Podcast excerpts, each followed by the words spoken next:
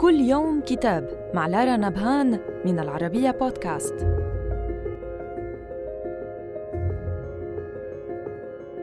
كتابنا اليوم بعنوان مشروع أمة للكاتبة العراقية لطفية دليمي رواية تمثل رؤية مستقبلية ممكنة اجتمع عليها أشخاص آمنوا بأن خلاص أي مجموعة بشرية إنما هو مجموع الخلاصات الفردية لأعضائها.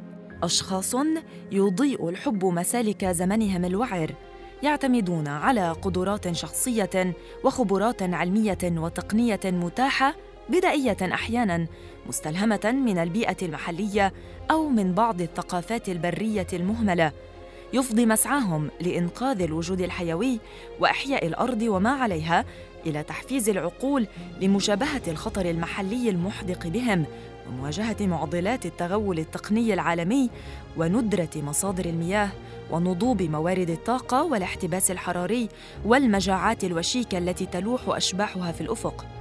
الرواية لا تنتمي إلى يوتوبيا محددة ولا تبشر بأي من اليوتوبيات المتداولة بل هي فكرة لا تدعي سعيا لتحسين العالم وإنما تعمل على تطوير واقع بشري معين في نطاق جغرافيا محددة وتقترح خطوطا عامة لما يحتمل أن يصبح مسعى قابلا للتحقق في أماكن كثيرة على كوكبنا عبر الاقتصاد الأخضر والاكتفاء الذاتي وتفعيل الحب والتساند الإنساني.